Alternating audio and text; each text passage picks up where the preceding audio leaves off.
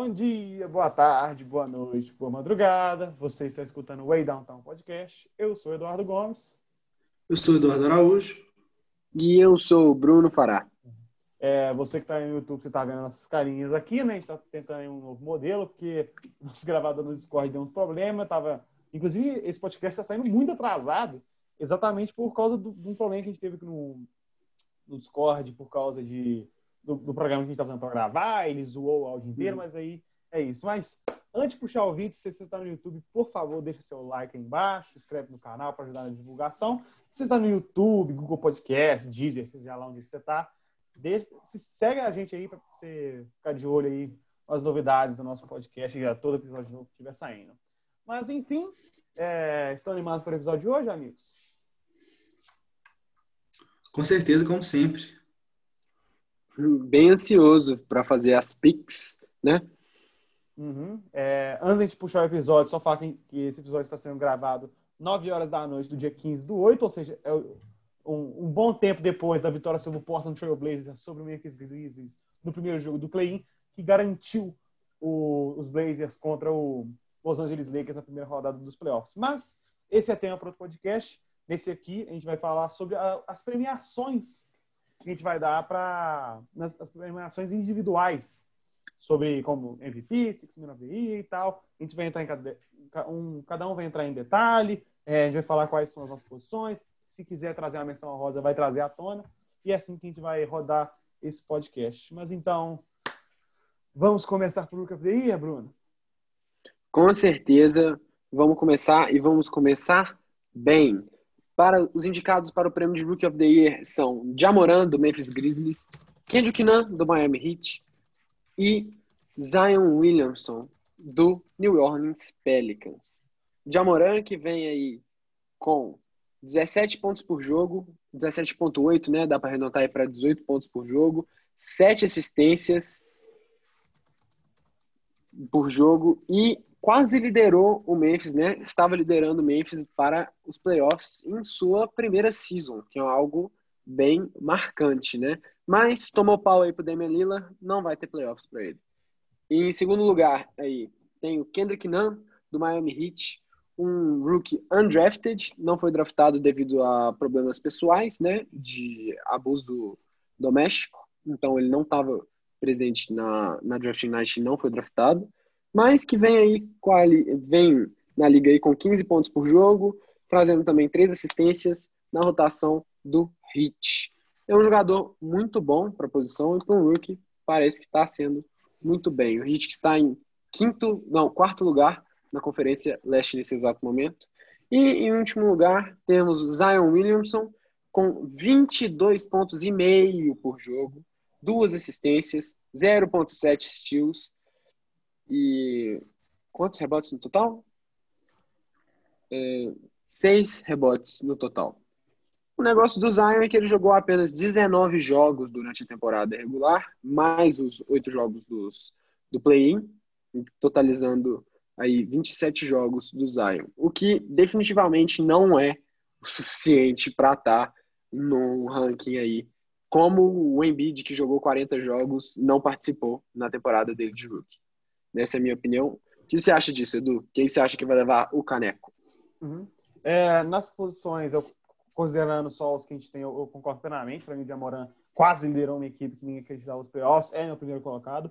O Kendrick não, um cara que pegou a liga inteira de surpresa, como você falou, um cara que não foi draftado no, no último draft, né? não, não o do Zion, o outro, que ele acabou não sendo draftado por questão de campo, porque ele até ele, ficou em segundo na NCAA em bola de três, acabou não sendo draftado pelas questões de abuso doméstico que ele teve, que é, feriram muito a posição de draft nele. E o Zion, para mim, é o meu terceiro colocado, por, pelos mesmos fatores que você falou. Os meios dele são espetaculares, se mostra um excelente cara dentro do garrafão, que não tem medo.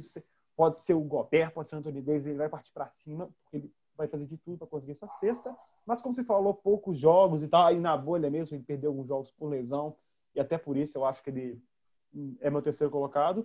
Dimensão rosa eu queria dar para dois jogadores. O primeiro deles é o Brandon Clark, outro cara que foi draftado para o Memphis Grizzlies na, na casa da, da, escolha 20 e tal. E foi uma grande surpresa, né? Ele teve um bom jogo hoje contra o Portland Trail Blazers no, no jogo decisivo para ver quem pegava o Lakers na oitava posição, ó, no, na primeira rodada dos playoffs. E ele foi muito bem, se mostra um cara extremamente eficiente para a idade dele, com aproximadamente 60% de gol, na casa dele de 58 e tal. E se mostra um, um, potencial, um potencial arremessador de três, um cara muito interessante que pode pegar a liga surpresa aí no, no futuro. E o Tyler Hill, outro jogador do Miami Heat, que também teve uma excelente participação aí pela equipe da Flórida, com, com um bom arremesso de três, mas um bom jogador ofensivo no geral, né? São as minhas duas menções honrosas. E Araujão, quais são, quais são os três ranqueados e alguma menção honrosa?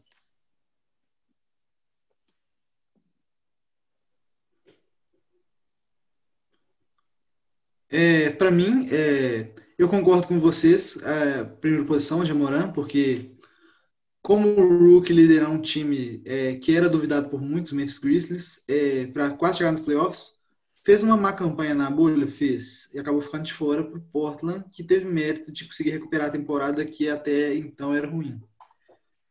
E mas na segunda posição eu discordo, porque apesar do Zion ter jogado pouco, concordo que o Zion jogou pouco, mas os status deles são realmente muito bons. São status de All-Star. E eu acho que é, não pode passar batido de forma alguma um jogador que, assim que chega na liga, gera um impacto tão grande. Apesar do New Orleans não ter feito uma campanha muito boa, é, isso se deve muito à ausência do próprio Zion, que teve estatísticas realmente muito impressionantes para um rookie e que se vê muito poucas vezes. É, 22,5 pontos por jogo, 6,3 rebotes, 2,1 assistências, com 58,3 de field goal e 42% para 3, apesar de ter chutado muito pouco para 3 pontos.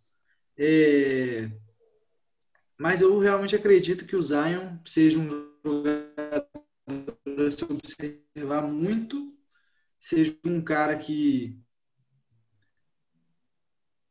vai ser algo muito grande na liga em não tão, não tanto tempo, e eu acredito que ele merece essa segunda posição. Já o Kendrick não, ele teve um começo muito bom, mas acabou freando, principalmente porque o, o desempenho do Miami Heat acabou sendo acelerado. É, o Jimmy Butler começou a entrar no seu e eu acho que o que, apesar de ser muito discutido, que é sim bem mais farto que o do New Orleans Pelicans, se você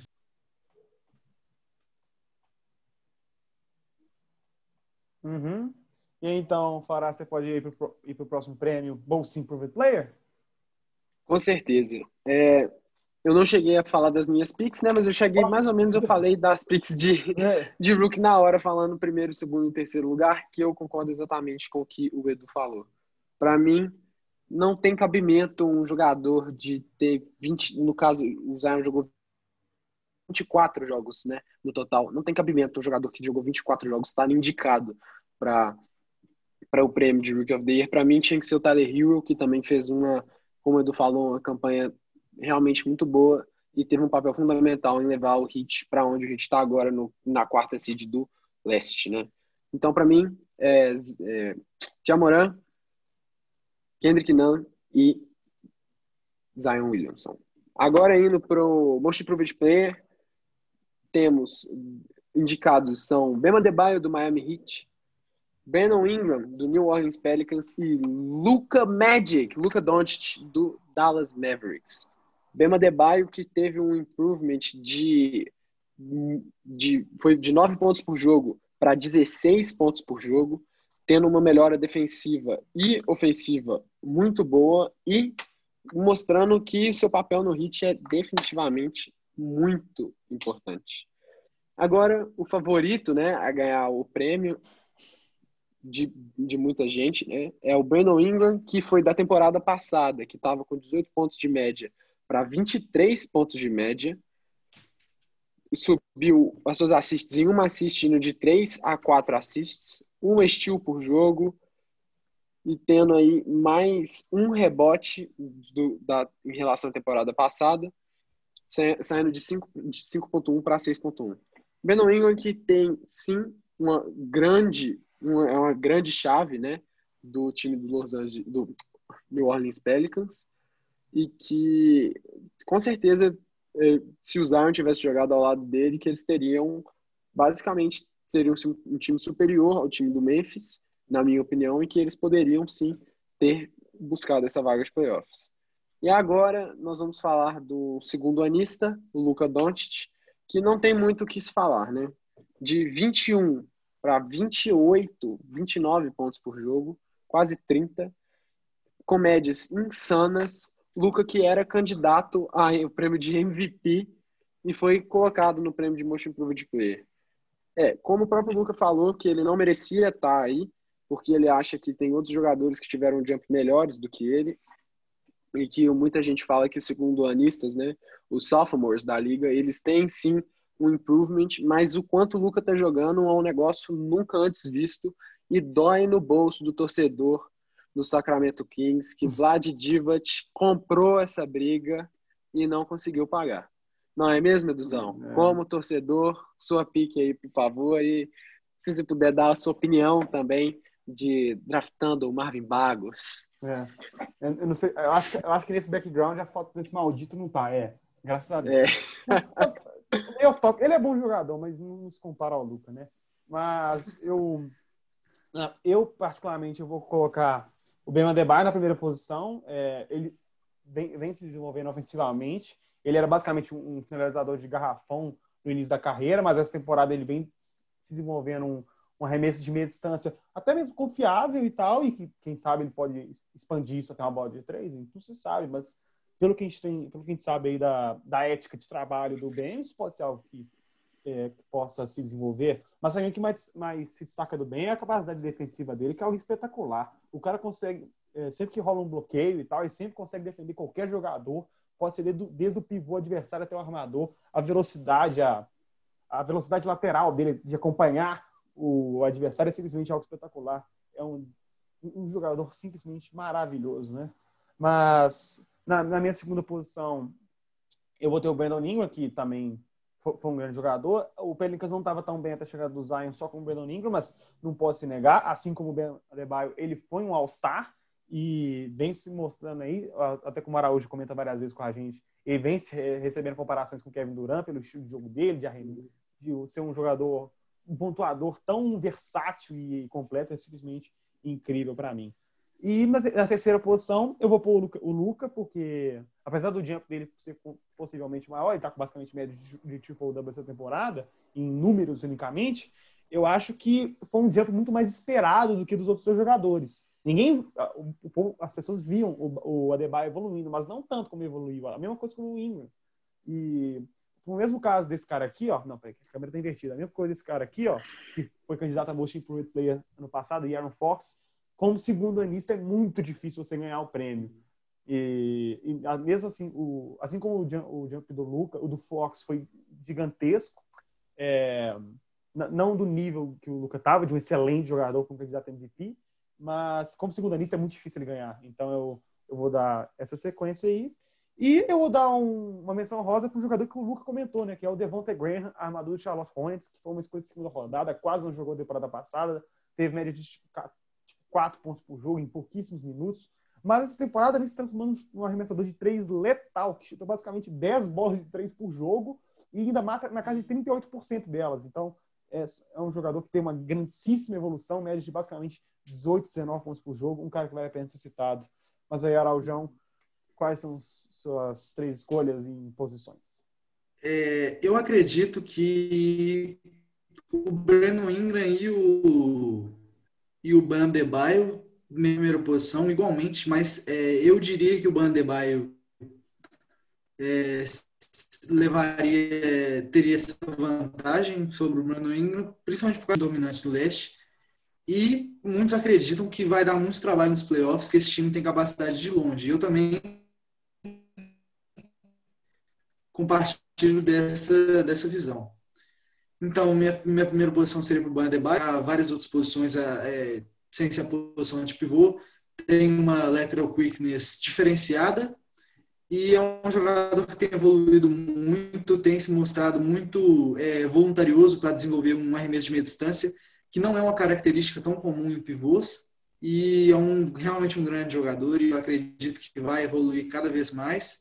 E, em segundo lugar, o Brandon Ingram, que, como o Edu já disse, eu sempre gosto de comparar ele é, devido, é, salva as comparações que às vezes até pode parecer um pouco esdrúxulas, da minha parte, comparar um jogador como Kevin Durant com o Brandon Ingram, mas o estilo de jogo realmente é parecido.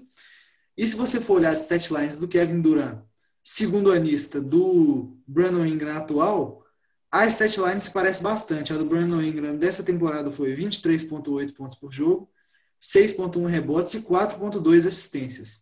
Enquanto a do Kevin Durant, é, no seu segundo ano de, de carreira pelo Oklahoma City Thunder, é, ele acabou tendo 25,3 pontos por jogo, 6,5 rebotes e 2,8 assistências. E quando um jogador consegue, é, mesmo sendo tão jovem, com poucos anos de experiência na liga, atrair comparações com um jogador já consagrado, MVP da liga, um dos melhores scorers de todos os tempos, é porque ele realmente tem algo de diferente. Eu acredito que ele vai levar junto com o Zion esse time do PL longe no futuro para eu acredito que o Breno ainda seja sim, um jogador é, a ser destacado bastante nessa posição de, de um jogador que melhorou bastante da última temporada, que foi ruim pelo Los Angeles Lakers.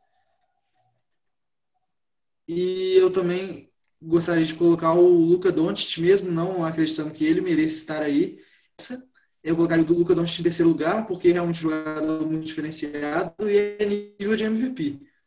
Eu acho que, como segundo analista, o desenvolvimento dele, assim como.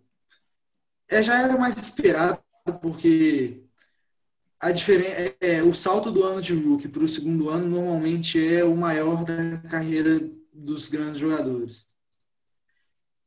E eu acredito que nessa terceira ou o Fred Van Vliet, que tem sido uma peça fundamental para essa campanha ótima que o Toronto Raptors vem fazendo, mesmo sem Kawhi Leonard, é, o que o Pascal Siakam e o próprio Van Vliet, além do Lowry, tem feito, acho que merecia ter sido notado nessa premiação aí. E eu acredito, então, que seja essa ordem. Em primeiro lugar, Bama Debaio, segundo, Brandon Ingram, em terceiro lugar, Luca Doncic, com menção honrosa para Devontae Graham e Fred Van Vliet.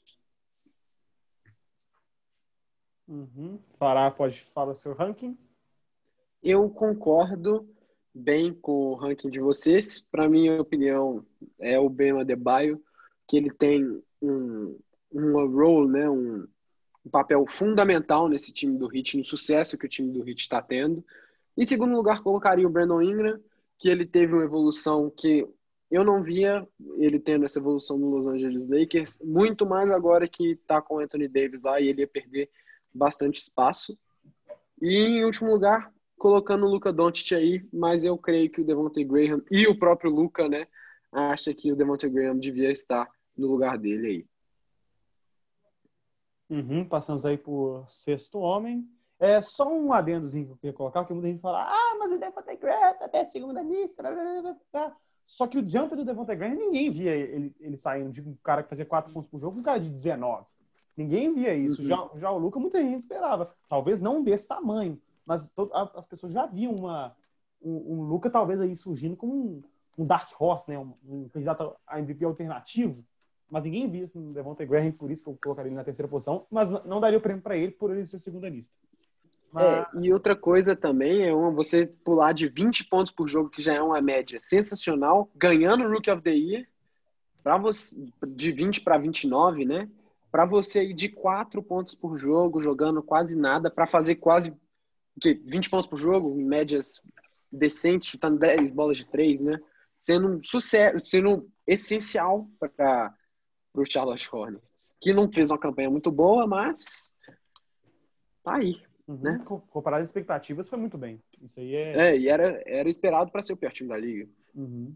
Sem sombra de dúvidas. Mas agora, vamos passar aí para é, jogador defensivo do ano, né? Defensive Player of the Year, nós temos três candidatos. É, o Yannis Antetokounmpo do Milwaukee Bucks, Anthony Davis do Los Angeles Lakers e o Rudy Gobert do Utah Jazz, né? É, eu acho que vai em citar do Yannis é o fato que ele lidera a liga em defensive box plus minus, né? Que é a, diferença para defesa nele em quadra e fora. Ele tem uns, uns, uns melhores valores em relação a isso. Ele também lidera em defensive win shares a liga, é, que é uma estatística que calcula estatisticamente a contribuição defensiva de um jogador. E o Yannis lidera a NBA nessa categoria. Além disso, também vai estar que ele tem terceiro em rebotes na liga e tem em média um toco por jogo. Já Anthony Davis, e ó, antes de a gente passar para o Anthony Davis, eu queria, eu queria destacar a versatilidade do Yannis, que é algo impressionante. Eu estava vendo um vídeo desses dias, ele marcando o Chris Paul, e ele, na, por causa dos bloqueios e tal, e ele fazendo isso extremamente bem, acompanhando a velocidade do Chris Paul e fazendo um excelente trabalho defendendo o perímetro. Você tem o Anthony Davis, que é um jogador versátil, não tanto quanto o Yannis, mas versátil na marcação, e que está em terceiro em toques por jogo na liga, e é um excelente protetor de garrafão, e é algo que o Lakers vem é, valorizando muito essa temporada, que é defesa de garrafão com o Dwight Howard, o próprio Anthony Davis e o McGee também. É, na terceira posição, vou colocar o Rudy Gobert, o vencedor dos últimos dois prêmios, que foi All-Star essa temporada. Teve uma excelente temporada defensivamente, mas eu acho que vai ficar entre esses dois prêmios, não desmerecendo a, a temporada do Gobert, que defensivamente foi excelente. E só uma menção honrosa, colocar o Ben Simmons do Philadelphia 76ers, que infelizmente se lesionou na bolha e não vai, não vai atuar para os playoffs, mas que é outro cara extremamente versátil, como é rápido, como é inteligente, como é forte, consegue marcar as cinco posições dentro de campo. Mas então, é, acabei já fazendo ranking aqui, né? Mas falar quais são as suas três escolhas para o Defensive Player of the Year. É, para mim, quem merece o Defensive Player of the Year, sendo um pouquinho clubista nessa pique e também no outro pique que a gente falar um pouquinho mais para frente aí, uhum. eu voto no Anthony Davis, que também é um voto de uma galera, não estou votando sozinho. O Anthony Davis, que tem sido a, pe a peça fundamental para a defesa do Lakers, apesar do LeBron estar tá tendo uma temporada defensiva muito boa, só que o LeBron está meio idoso, então ele não consegue ter a temporada de defensive, de defensive player of the year que ele teve em 2013, apesar de não ter levado a taça, né? Mas o LeBron tem sim feito uh, o seu papel como defensor, porém o Anthony Davis é a chave desse time, né? Marcando desde um quase desde um point guard, né? Porque o Anthony Davis ele é bem rápido, até um center, porque ele tem o tamanho para fazer isso. E vem matando matando várias plays aí dentro do garrafão e defesa de perímetros que não é tão ruim, né? Não é, no caso não é nada ruim. E para o segundo lugar, coloco o Yannis Antetokounmpo, porque não tem como negar que o Greek Freak está aí e está aí para pegar tudo vai estar tá aí para tentar alcançar o título, está aí para tentar sair da Eastern Conference Finals, o que não conseguiu ano passado. Mas, é, para mim, fica um pouco atrás ainda do Anthony Davis, apesar de ser muito, muito, muito bom. Eu acho que o Anthony Davis tem um papel maior no Los Angeles Lakers como defensor do que o, o Yannis, até porque os centers do, do Milwaukee são muito bons, né? Você vai ver Brook Lopes, sensacional. Enquanto o, os centers do, do Lakers ficam um pouquinho deixando a desejar. Aí o Javel Magui, que não é lá muito bom, e o Dwight Howard também que tá velho. Em terceiro lugar, coloco o Rudy, porque ele não é mais o defensive player of the year que ele foi ano passado, apesar de ter tido uma temporada defensiva muito boa. E também eu acho que esse negócio do coronavírus aí deve dar alguma puxadinha de um lado para o outro para afetar ele ganhar um prêmio. Essa é a minha opinião. Araújão, o que, que você acha dos, de quem vai levar o caneco? É, eu acredito que o, o, ranking do Edu seja o mais compatível com a minha visão dessa temporada. Porque, apesar do Anthony Davis ser um jogador fundamental para a defesa do, do, Los Angeles, eu acho que, assim como todo o time do Milwaukee, a defesa também é montada ao redor do Yannis. E e sem ele o Milwaukee não é a mesma coisa nem na defesa nem no ataque. Apesar de ter centers muito bons no garrafão, o Yannis faz muita, muita diferença mesmo e eu acho que que o Dwight Howard ainda tem o Anthony Davis que se lesiona muitas vezes, é, é um jogador com problemas de lesão, e eu acredito que o Dwight Howard seja capaz de suprir essa falta melhor do que o time do Milwaukee, que é montado para jogar com o Yannis como peça principal. E sem ele o time não funciona, porque não é feito para funcionar sem o Yannis. Então eu acredito que o Yannis merece sim o primeiro lugar. E também tem as estatísticas para a favor dessa é, dessa premiação para o Yannis. Em segundo lugar, o Anthony Davis, que não deixa de ser um grande defensor, um dos melhores da liga. Em terceiro lugar, o Rudy Gobert, porque eu acho que a defesa de perímetro do Rudy Gobert, em comparação aos outros dois jogadores da lista, deixa um pouco a desejar.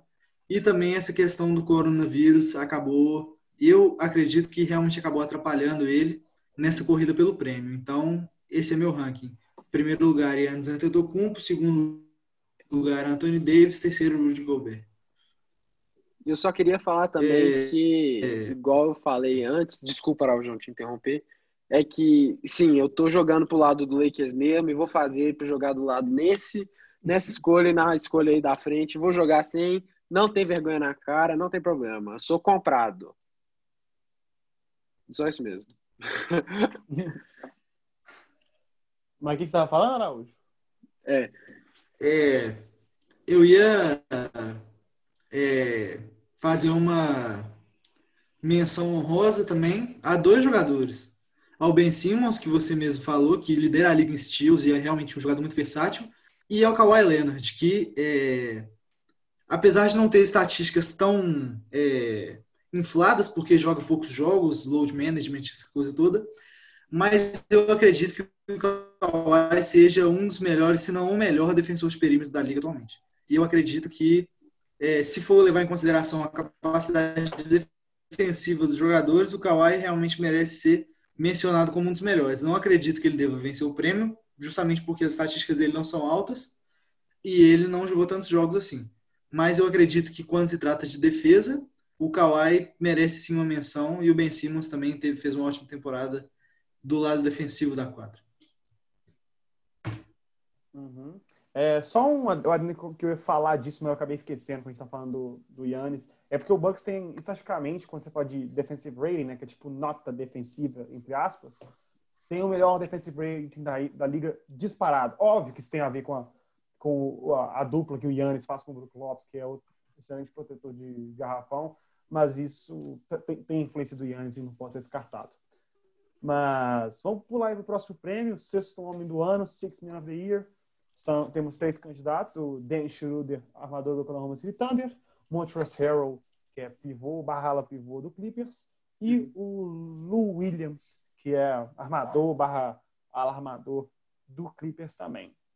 É, eu, particularmente, eu vou dar o prêmio para o Dennis Schroeder, é o cara que lidera a liga saindo do banco em, ponto, em pontos.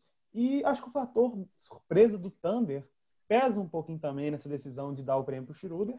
E também acho que é, falar um pouquinho sobre a evolução dele, né? Ele, na carreira dele inteira, ele tem sido um, um cara que aproveita aproximadamente 33,7% dos arremessos de três, mas essa temporada ele está matando 38,5% e uma quantidade boa de arremessos, na casa de 5. E é, você percebe que há uma evolução né? Um cara que chutava abaixo da média temporada passada em 34%, hoje está subindo bastante essas médias e está se mostrando um, um bom arremessador de fora, um cara que, mas que principalmente o maior destaque é a capacidade dele de pontuar dentro do garrafão, buscando a bandeja, né? Na, na segunda posição, eu vou colocar o Montrezl Harrell, né, que teve, que teve também outra grande temporada, bem melhor, não, não que seja que a temporada passada tenha sido ruim, mas essa ele foi melhor ainda, com 18,6 pontos por jogo, 7,1 rebotes e, e aproveitamento de 58% dos arremessos de quadra, né? É, é o Montrezl a gente sabe que ele é um jogador de extrema, de extrema energia, que se dá, se dá 100, 110% dentro de quadra nos, nos, minutos que ele atua. É, tem esses problemas defensivos muito relacionados com a altura dele, mas isso aí é algo que você tem que, é, tipo, levar em consideração, mas toda a energia que ele traz para a quadra é, meio que compensa isso. E é isso. Por isso que eu acho que o Montrezl vai para a segunda posição. E na terceira posição, é, eu vou colocar aqui o Lou Williams, né? Que teve outra grande temporada, né? Que teve um pouquinho. E eu acho que ele vai ficar em terceiro porque teve uma grande, não uma grande queda, mas uma queda razoável, né? Ele saiu de 20 pontos por jogo para 18 essa temporada, ter uma queda uma... É, em geral foi mais isso mesmo, né? E um aumento dos turnovers também, que é algo negativo, pouquinho, né? Na casa de 0,4, mas é o que tem que levar em consideração. E uma pequena queda na eficiência também. Mas de ter sido uma temporada espetacular dele saindo do banco. Mas então, Fará, quais são as suas três escolhas para é, sexto homem. Eu concordo em gênero, número e grau com você, Eduzão. Para mim é Dennis Schroeder na primeira posição. Com certeza, o alemão vem em sua sétima temporada aí. E saindo do banco do Thunder, o Thunder que tinha uma probabilidade, antes de começar a temporada, de 0,2% de chance de fazer os playoffs. E tá aí na quinta seed, né? Que acabou caindo um pouco por causa do, do confronto de ontem do Houston. Caiu para a quinta seed mas que é uma peça fundamental. Tinha saído da bolha, já está de volta na bolha, Dennis Schroeder, e que é uma peça, como estava dizendo, fundamental na rotação do, do Thunder, que se for fazer uma comparação com outro time da NBA, para mim seria como o Dragic saindo do banco no Miami, um jogador que traz muita qualidade e que compõe e rege a segunda unidade do time do Thunder.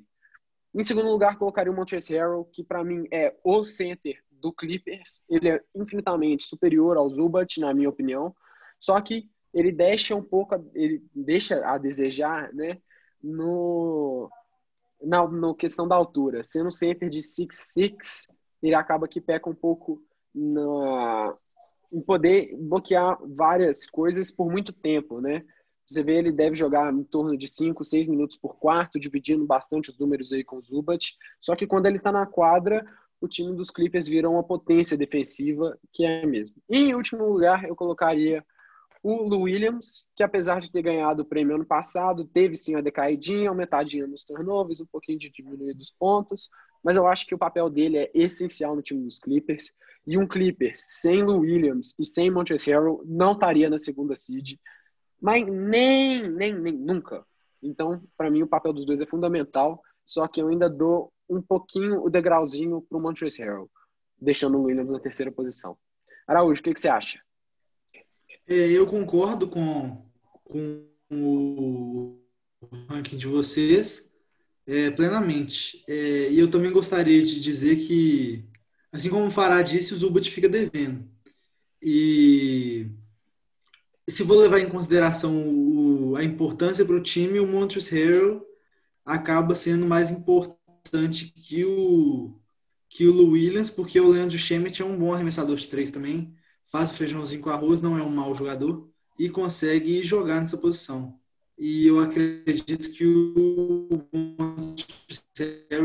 seja mais imprescindível para esse time do Clippers funcionar. Então, eu colocaria é, exatamente esse ranking de vocês, com menção a Rosa Derrick Rose, que fez uma grande temporada no Detroit Pistons, apesar do time ter ido muito mal, ele teve ótimas médias e tem dado uma reviravolta muito impressionante na carreira.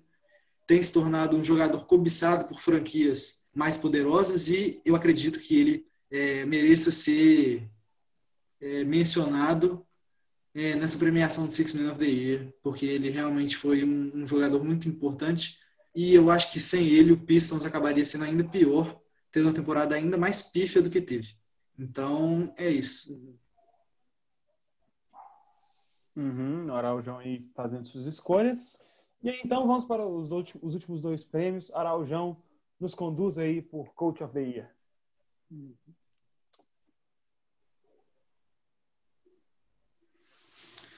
É, na premiação de Coach of the Year, é, os indicados são Mike Budenholzer, do Milwaukee Bucks, Billy Donovan, do Oklahoma City Thunder, e Nick Nurse do Toronto Raptors. É, eu, particularmente, acredito que o Mike Budenholzer vai levar o prêmio, porque normalmente o, o, o prêmio de Coach of the Year vai para o técnico que tem o, o melhor o melhor recorde da liga em questão de vitórias. É, mas, na minha opinião, quem deveria levar, se fosse levar em consideração a temporada que fez, eu acho que o Nick Nurse deveria levar, porque muitos duvidavam desse time do Toronto Nick Nurse como técnico fez um papel é, muito importante é, e para fazer essa temporada do Toronto Raptors é, fazer todo esse sucesso como teve e eu acredito que ele realmente merecia ser o coach year pelo por todo o trabalho muito interessante que fez em Toronto é, conseguiu dividir bem é, o, a lacuna deixada pelo Kawhi entre o Van Vliet e o Siakam. É, ainda tem é, um time bem arrumado, um esquema bem montado, que vai dar muito trabalho, mesmo sem ser esse franchise player. Em segundo lugar, para mim, seria o Mike Budenholzer, porque ele é o técnico do Milwaukee Bucks, apesar de eu achar que esse time é, chegou onde chegou muito mais por causa do Yannis que do próprio esquema do Mike Budenholzer. E em terceiro lugar, o Billy Donovan, apesar de o Billy Donovan caber muito bem em segundo lugar também, pelo que fez com o Thunder, pelo que conseguiu, meio que conseguiu tirar leite de pedra, né? Porque muitos duvidavam muito desse time, falavam que não tinha potencial nenhum de playoffs e eu acredito que ele seja um, um técnico muito merecedor de estar nessa lista. É, e, e realmente palmas pro, pro Billy Donovan pelo que fez em Oklahoma. E para mim esse é o ranking final. Eu colocaria Nick Nurse em primeiro, Mike Budenholzer em segundo. E é, Billy Donovan em terceiro com ressalvas. Apesar, é, eu também acho que ele caberia na segunda posição e o Mike Budenholzer em terceiro, mas eu vou manter essa ordem. E você, Fará, o que você acha? Eu concordo com você, Araújão, concordo 100%, até no, na ressalva do Billy Donovan, porque realmente pegar um time que estava projetado para não fazer os playoffs, não ir para os playoffs, ter 0,2% de chance de ir para os playoffs e pegar, arrematar a quinta seed, é algo extraordinário, né? O roster também tem fez a sua parte, mas o jeito que o time do Thunder é montado, ele é muito acertado. E eu acho que o coaching tem com certeza uma grande influência. Mas para primeiro lugar, eu pego o Nick Nurse também, que está fazendo um papel fantástico, substituindo o Kawhi, né? Colocando mais o Siakam e mais o Van Vliet para fazer o trabalho. E é um time do Toronto que é um time que vai dar um enorme trabalho aí para o time do Milwaukee. Temos que colocar o Budenhauser, né? No caso, eu boto o Budenhauser em segundo lugar, porque é um time que estava projetado para ter 70 vitórias na temporada. É inegável que o papel do coach é essencial. Apesar de que, para mim, é o time do Yannis e que esse time com, com, com o Budenhauser ou não seria extremamente bom. Se você não tiver um técnico, sei lá, tapado igual o Mike D'Antoni, dá para fazer funcionar. O que, que você acha, Duzão? Na verdade, né, eu queria dar a ressalva que se você tiver o Mike D'Antoni até dá. Agora, Luke Walton, aí você pode arrematar a franquia, jogar no lixo e pegar fogo. Porque aí não tem ressalva para dar, é hum. complexo. É. Falando no, no, Luke Walton, né, inclusive o, o GM do Kings, o Vlad Divac, jogador, acabou se demitindo do cargo recentemente. E várias mudanças, né? O Alvin Gentry, técnico dos Pelicans, também se demitiu ele foi demitido, não se demitiu. E o Jim Boylan, técnico do Chicago Bulls, também foi demitido nesses últimos dias. Mas falar sobre o prêmio de, de técnico do ano, eu acho que o Nick Nurse é o primeiro colocado para mim. Grande campanha com o Toronto Raptors, até mesmo melhor do que a do ano passado, mesmo sem o Kawhi na, na, na temporada regular, né? Em aproveitamento melhor esse ano do que no ano passado. E o time vem, vem muito bem. O, o Norman Powell saindo muito bem do banco, sendo uma grande surpresa para essa equipe. E é, para mim, o técnico do ano pelo, pelo fator surpresa e também porque ele está fazendo, né? Criando uma excelente cultura também lá em Toronto. Na segunda posição, Mike Budenholzer, que é o melhor técnico da liga. Eu, particularmente, acho ele um excelente técnico, um cara que consegue moldar bem o time em volta do Yannis. E não tem muito o que falar, ele comanda o melhor time da liga na temporada regular. E na terceira posição eu coloco o Billy Donovan, mas como vocês falaram, é completamente cabível você colocar ele na segunda posição. Eu particularmente achava que o time do Thunder ia ser melhor do que esse povo tá falando, ele tem 13 terceiro na conferência. Eu não acreditava nisso, mas é, eu não imaginava eles em quarto, quinto colocado na conferência oeste. Não, não imaginava. E isso se deve muito ao Billy Donovan e a rotação de três armadores dele, que se coloca em campo, o, o, o campo não, Brasil, em quadra, o Chris Paul, o Dan Schroeder e o Shea juntos, que é uma rotação que vem destruindo os adversários em quadra. E é, é do Billy Donovan, ninguém deu essa ideia para ele. Ele que deu essa ideia e vem dando muito certo. Mas, então, Araujão, você pode puxar aí para o prêmio mais importante? É, finalizando aqui então a nosso, nosso podcast de hoje, nós vamos falar sobre o prêmio de MVP que é o mais badalado de todos, o mais esperado e o mais discutido nas rodas de conversas de amigos, podcasts, mesas redondas, sabe? E os três indicados são LeBron James, é, J, é, James Harden e o Yannis Antetokounmpo. É, minha opinião pessoal é que o Yannis merece sim ser o MVP é, por ser o melhor jogador do melhor time da liga. E o que ele está fazendo é realmente sobrenatural. É, para o jogador minutagem mais restrita, fazer 30 pontos por jogo e quase 14 rebotes e ser um bom playmaker também é algo muito importante. E como eu já disse anteriormente, é o pilar desse time e sem ele, apesar de ser um bom roster, ser um roster profundo, não funciona. O que aconteceu quando o Milwaukee jogou sem o Yannis contra o Memphis Grizzlies, acabou sendo derrotado por uma margem considerável de pontos. E eu acredito que sem o Yannis esse time não funcione da forma adequada e ele seja realmente o jogador mais valioso, porque com a adição dele, o time do Milwaukee se tornou o melhor da liga e é o time a ser batido, na minha visão, nessa temporada da NBA. Conferência Leste e, e no geral também. E em segundo lugar, eu colocaria o LeBron James, porque a temporada dele pelo Los Angeles Lakers, é, principalmente o fator idade, que é muito importante. Um jogador de idade avançada fazer mais de 20 pontos por jogo e liderar a liga em assistências não é algo normal, é algo sobrenatural e é um jogador diferenciadíssimo, mas eu acredito que todos saibam disso. O LeBron James é tá no Gold Talk, é o é, alguns acreditam que seja o melhor jogador da história da NBA e não dá para se subestimar a capacidade de um jogador como esse. Eu colocaria ele em segundo lugar, é, apesar de acreditar que também é, haja justificativas muito plausíveis para ele ser eleito MVP. É, eu coloco ele em segundo lugar porque a temporada do Yannis é realmente algo único. Em terceiro lugar, eu coloco James Harden porque é o, é o terceiro indicado da lista, mas eu acredito que o Luca Doncic deveria estar no lugar dele. Porque o James Harden, principalmente na temporada regular, é, teve muitos problemas com eficiência e muitos acusam ele de ser um ball hog, um jogador que segura muito a bola e não joga pelo time. E apesar e além disso, não é um bom defensor, nunca foi um bom defensor. E muitos falam que ele é um buraco na defesa do Houston, que é um time muito ofensivo e sabe, pode acabar atrapalhando esse time. Apesar de que na bolha ele foi um jogador muito eficiente, na temporada regular, que é o que está sendo avaliado, ele é, passou muito perrengue com isso e a defesa dele também deixa a desejar. E é um jogador, na minha opinião, menos completo que os outros dois dessa lista e eu acredito que ele fique em terceiro lugar.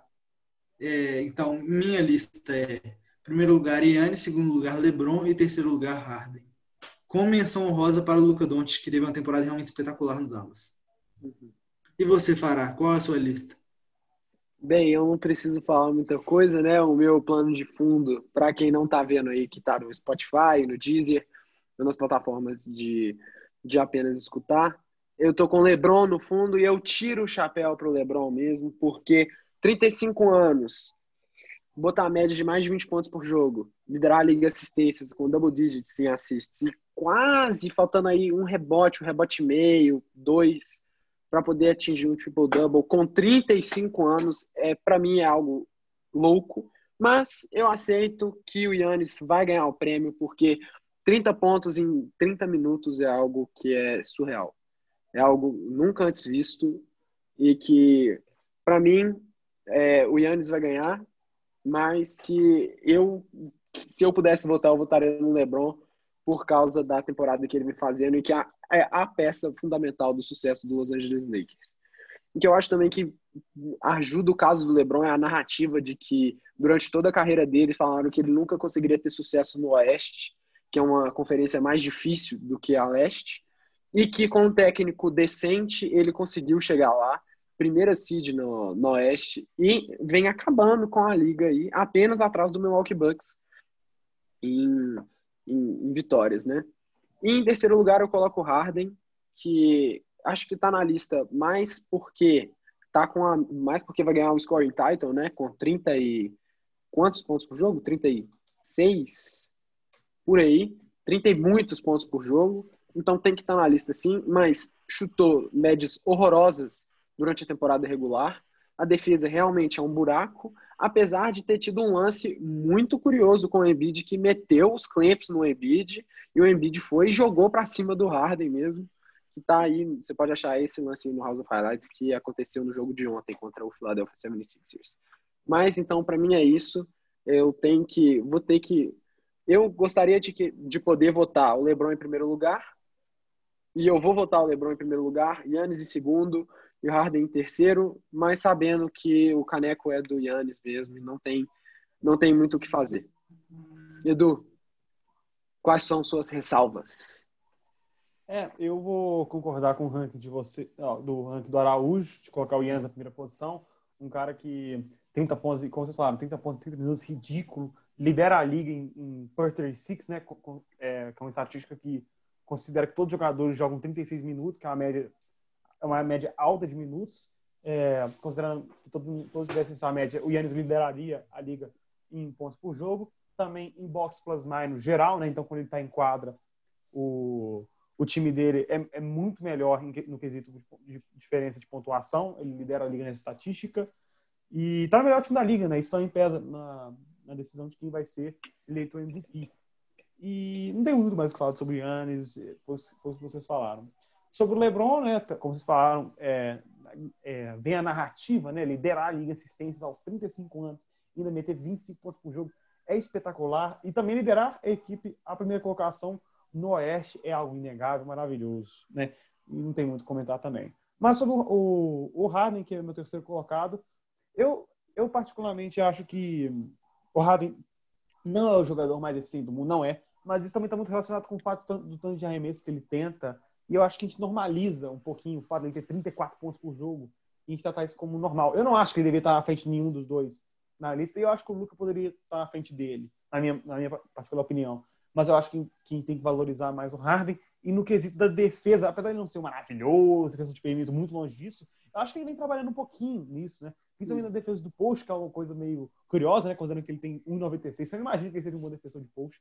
Mas, incrivelmente, as estatísticas de jogadores que vão no post contra ele, a porcentagem é extremamente baixa. Só me engano, na casa dos 30%. 30, 30, 30 e 40, que é um valor muito baixo quando você considera post. E eu acho que é o que ele vem desenvolvendo. Nosso, até, nosso amigo aí, o Caio, que também escuta o podcast, ele já chegou até a falar com o Harden, deu um botijão na barriga, né? que consegue fazer segurar os jogadores mais fortes que tentam ir para cima dele no post. E é o que ele vem desenvolvendo no jogo dele, interessante. Mas aí também eu concordo com o Araújo, que eu acho que o Luca poderia estar nessa lista aí no lugar do Harden, mas você já vai de cada um e é a escolha.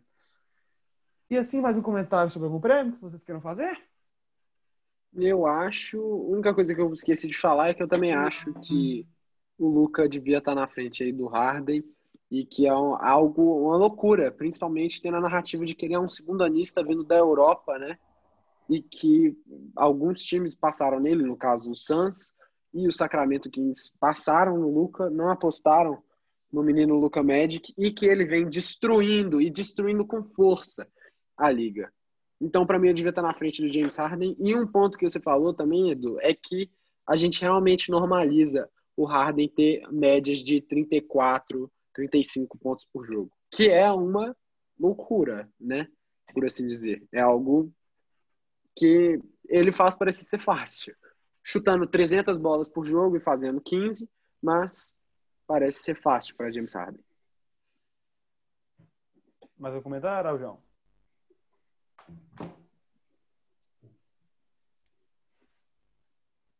Não, eu não tenho nada a adicionar. Eu acho que eu já fiz todos os comentários que eu que eu achava pertinentes durante é, os comentários sobre as premiações. Então, então, tranquilo. Assim, fechamos o nosso podcast. Antes de fechar de vez, eu só queria pedir, gente, por favor, se você está no YouTube, ou se você está no YouTube, se inscreve, deixe, deixe seu gostei para aumentar nossa divulgação, para que a gente consiga continuar fazendo podcasts. Se você está no Deezer, ou, ou, Google Podcast, ou Spotify, clica no botão de seguir aí, caso o seu celular está aí na sua tela, porque ajuda muito a gente a continuar fazendo podcasts, aí trazendo conteúdo para vocês. Mas no mais é isso. Muito obrigado por ter assistido, muito obrigado pela sua audiência e valeu!